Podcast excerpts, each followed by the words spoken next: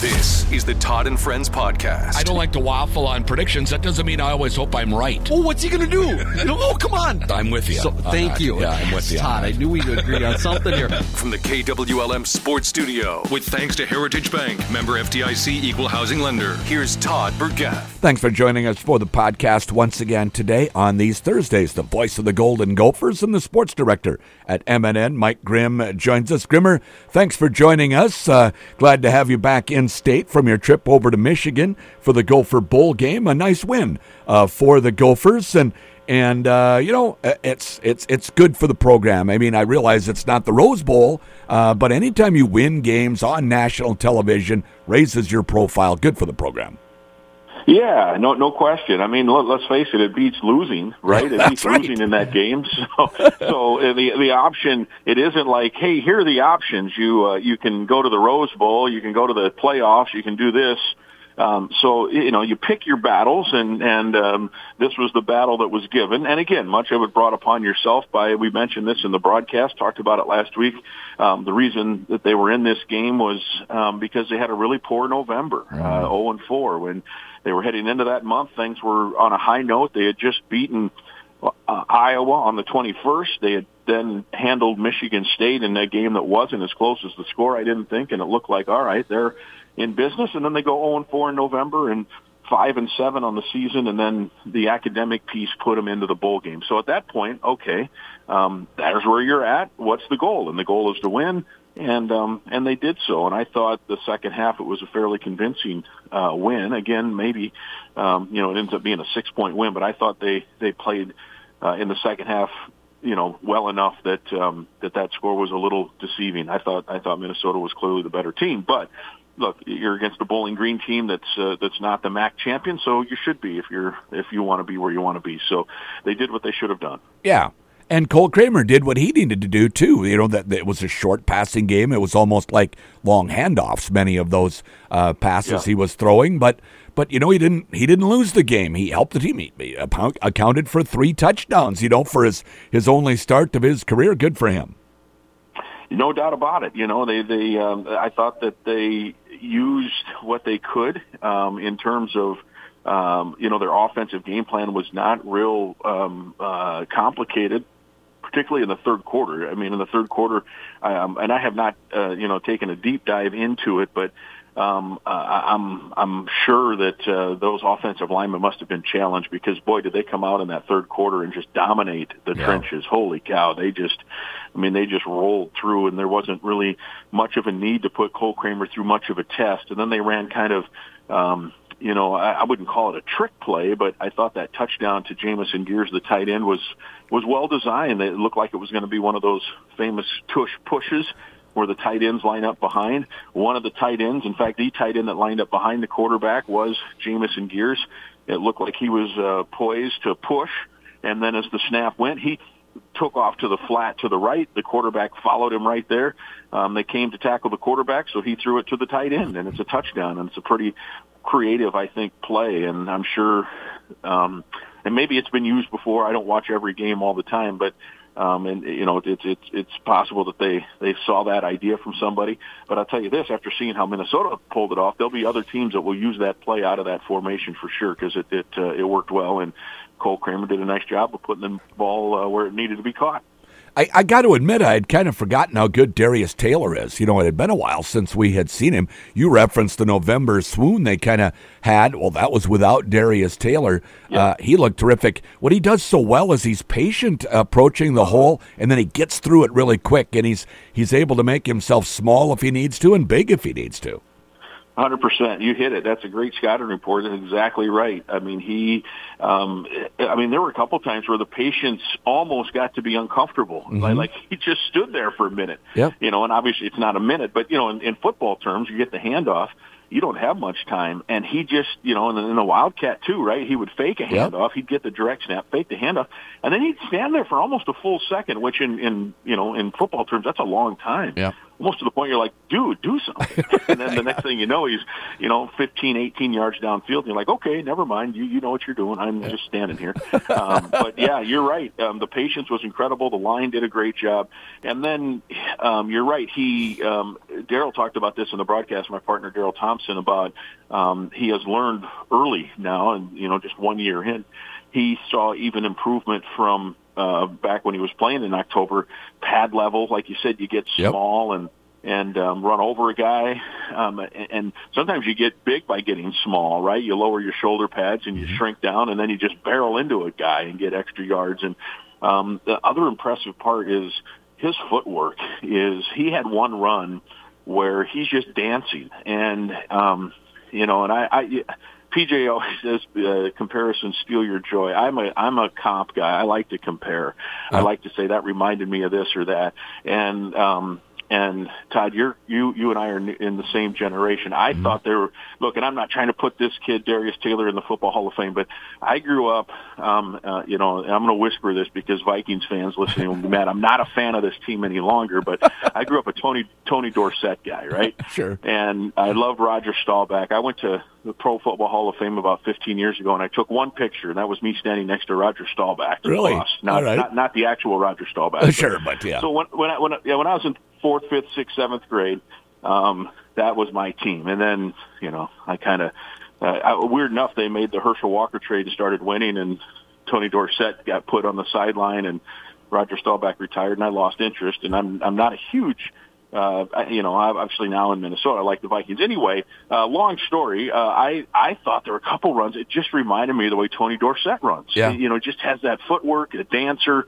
Um, you know, he he uh, you know he'll stand there and kind of stand in place with his feet for just a tick, and then boom, he's off. And so yeah, he's he's um, he really had a nice game. And you're right, it does remind you that November could have been uh, infinitely different had uh, he he been around. For Yeah. sure. I mean, he had he had two games that were close to 200 yards, three straight 100 yard Yeah. games.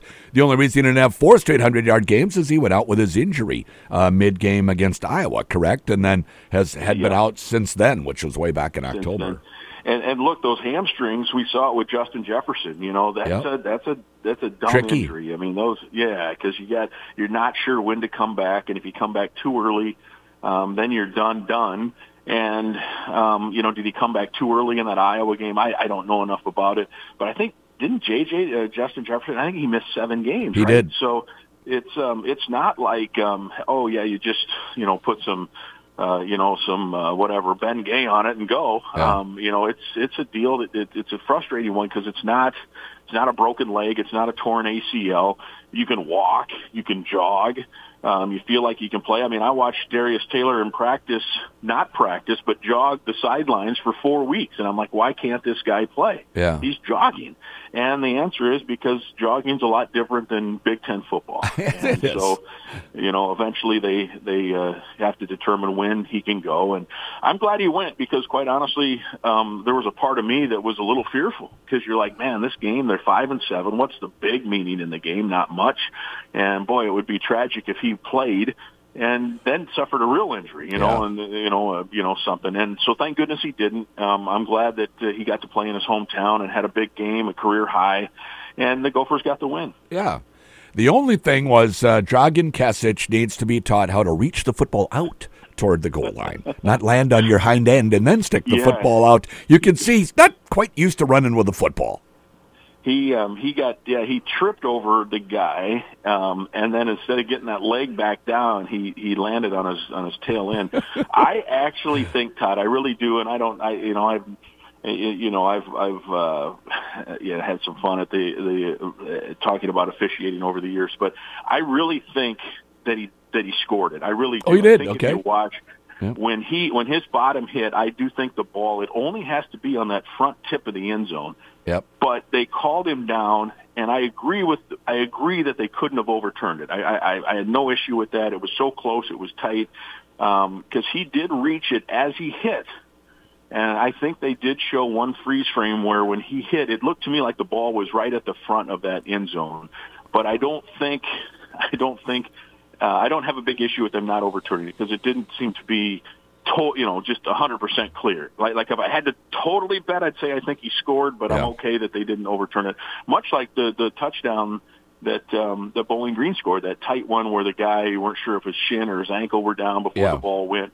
They gave it a touchdown. I don't think you could overturn it either way. Right. Had they ruled him short, I think they would have kept that. So it is what it is. But yeah, uh, Kesich has been begging for two years to to get a fake. Okay. And if you re- you know, and the weird thing is, you know, PJ is very close to the vest during the season. I don't remember a lot of trick plays in the regular season, but boy, he gets to the bowl game and they got, you know, last year um, they did a fake two point conversion on the f- first. Uh, I'm sorry, that was two years ago in Arizona. They did a fake two point conversion on the first touchdown to get Brock Annexstad, who was not the normal holder, but they slid him in. He was the holder, and um, and he got the snap, and then he ran the ball in for for a two point conversion after the first touchdown. If you remember, Daniel Faalele scored a touchdown, and have, in fact, that might have been on Faalele's touchdown. I, I think it That's was. right. I think the, the the touchdown for him followed then the the, the two point trick.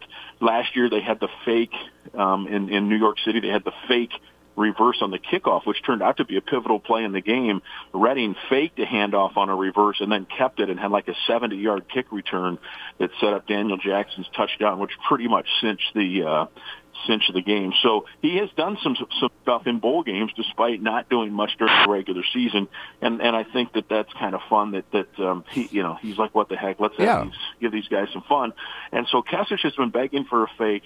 I think the play originally is designed for him to throw it, but it was covered, and Ah. and and he is a good athlete. Um, he was a great soccer player growing up. And uh, which is part of why he's obviously a good kicker now, um, and he's got a really good arm. Um, but I think, I think his um, his running, uh, you're right, needs some work. That's for sure. just just to reach the ball out toward the goal line a little more is all I'm asking. Uh, yeah, that, that Exactly. that was certainly entertaining. So you know, uh, college football teams start losing players. Uh, to the portal and to uh, they don't want to play in the bowl game because of the NFL draft and I, and I can't uh, question that you know the guy's future is in front of him and and uh, you know if you're in the playoff you got to play. But if you're outside of that I, I'm fine with that. But now losing players into the portal can't they do something? I'm sure they have their reasons that the portal window is open when it is. There's two uh, seasons almost for the portal window. Yeah. But it seems Yeah. like that's a strange time to have it right after the season, before the bowl games. All these teams losing their players to the portal too. I wish they could do something about that. Yeah, it's weird because I think they want, I think coaches want it then because they want to know what they have heading into spring. Ah. And I think players also would tip their hand anyway because just as an example, let's say, you know, um, all Mid-America Conference I'll, I'll use Bowling Green. This is a made-up example, but let's say Bowling Green linebacker Todd, uh, you know, wants to want he wants to really challenge himself and transfer to a Big Ten team because he's all conference and ready to go. Um, you're probably then, if that's the case, not going to risk injury in Sure. the Motor City Bowl, right? Yeah, and yeah. so I think they decide, look, we're gonna let's just get this out of the way now, and it does. You know, muddle up the bowl picture a little bit, and that's you know the the Gophers have won seven straight bowl games, five straight under Fleck. You know, and, you know, I mean, it, it is something to hang your hat on. I think there's some luck involved, but I also do think that Fleck has been really good at keeping things fresh and interesting and getting guys excited to play. I mean, let's face it, they're five and seven. They had a terrible November. Um, there are going to be some teams in that situation that really aren't going to be that interested in in playing hard or really wanting to be there. And Fleck is is really good at creating an interest, at creating a freshness, at creating an excitement. And is that the only reason they've won all five bowl games he's coached? No, of course not. But I do think in bowl season, especially with what you described now, with transfer portal, NFL guys, all that stuff, um, and particularly when it's an evenly matched game. You know, Yep. it's one thing like Ohio State's going to have like 20 guys that normally play, not play um, whenever they play. Is that Friday night, tomorrow night? I think when they play in Missouri. Yeah. And Missouri was a pretty good team in the SEC. I'm going to be real interested to see how Ohio State responds.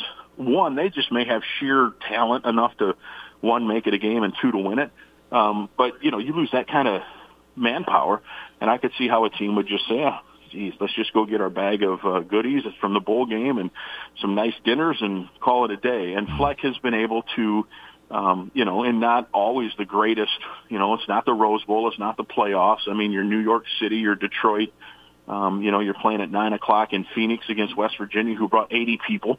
You Yeah. know, to in the you know, it, it's not always that easy. And he's been able to get these guys to play because I thought th- there were some clear examples. I thought Bowling Green definitely wanted to be there. They played hard. They were good. Yep. Could have won the game. But I thought, you know, the, the Georgia Tech game, Georgia Tech really didn't want to be in Detroit. I can tell you that. You could see it. West Virginia and Phoenix, I didn't think West Virginia looked all that interested. The Gophers were, and consequently, they've won all five games under Fleck. Yeah. Not so easy to do uh, to inspire those guys to play uh, one more game, uh, even if it Yeah. even if it is a, a bowl game. So uh, Gophers that are leaving the team this year to go to the NFL, is there a possibility of some guys getting drafted? Yeah, so there's no doubt, right? Tyler Nubin's going to get picked. The question is there is some debate. You know, some people say he's a first rounder. Some people say, you know, his play dwindled as the season went on. Um, but I think, you know, the, the, now the way they have the draft set up, they it used to be first day pick was a you know first, second, or third rounder. Well, now they only have the first round on the first day, so it becomes becomes a little confusing. So, uh, using the old standard of a first day pick, first, second, or third round, I think that's where he'll be.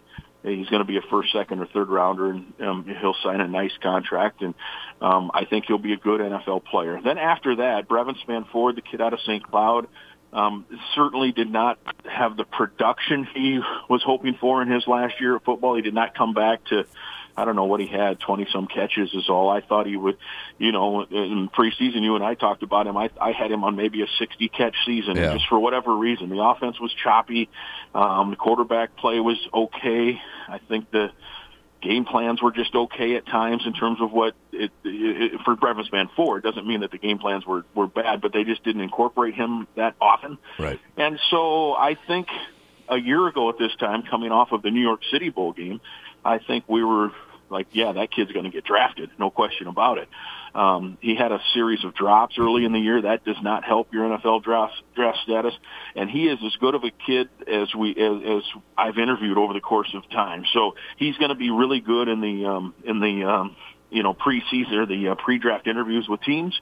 Um, and then they're going to have to decide what they believe on film. Was it Spann-Ford of previous years or Spann-Ford in that four or five game stretch early this senior year where he had drops and did not play very well. So will he get drafted? He's got the size and the speed. He's six seven, two seventy, can run, jump, do all those things. So he's got he'll be in a camp clearly.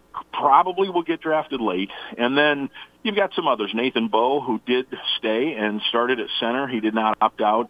Um, I think you could see him in a camp, unlikely to get drafted. Chris Autman-Bell did opt out. He's training. Um, you know, and his only hope, he will not get drafted. His only hope is to, you know, get into one of these mini camps and impress somebody. And we saw NFL caliber talent with him, you know, over the course of his time. It was just unfortunate that it was mixed in with so much injury stuff. And Yeah. um, he also did not have a great statistical year as a senior. So we'll see where he goes. And there, there, there's some other guys that might, you know, Corey Crooms is going to be in a camp. I doubt he makes a team. Um, he played in the game Tuesday. So yeah, there, there, there'll be some guys, but Nubin and Spann-Ford are, are, are the two headliners that people will be keeping an eye on heading into the draft. Grimmer, thanks so much. Uh, we'll move into talking hoops here, I guess, uh, for the winter. Look forward to that next week. Yes, sir. Look forward to it. Thank you. Always enjoy it, Todd. Voice of the Golden Gophers, Mike Grimm on the Todd and Friends podcast. It's brought to you by Heritage Bank, member FDIC, an equal housing lender. Watch for future episodes of the Todd and Friends podcast at KWLM.com or on the air here at KWLM 1340 AM and 96.3 FM.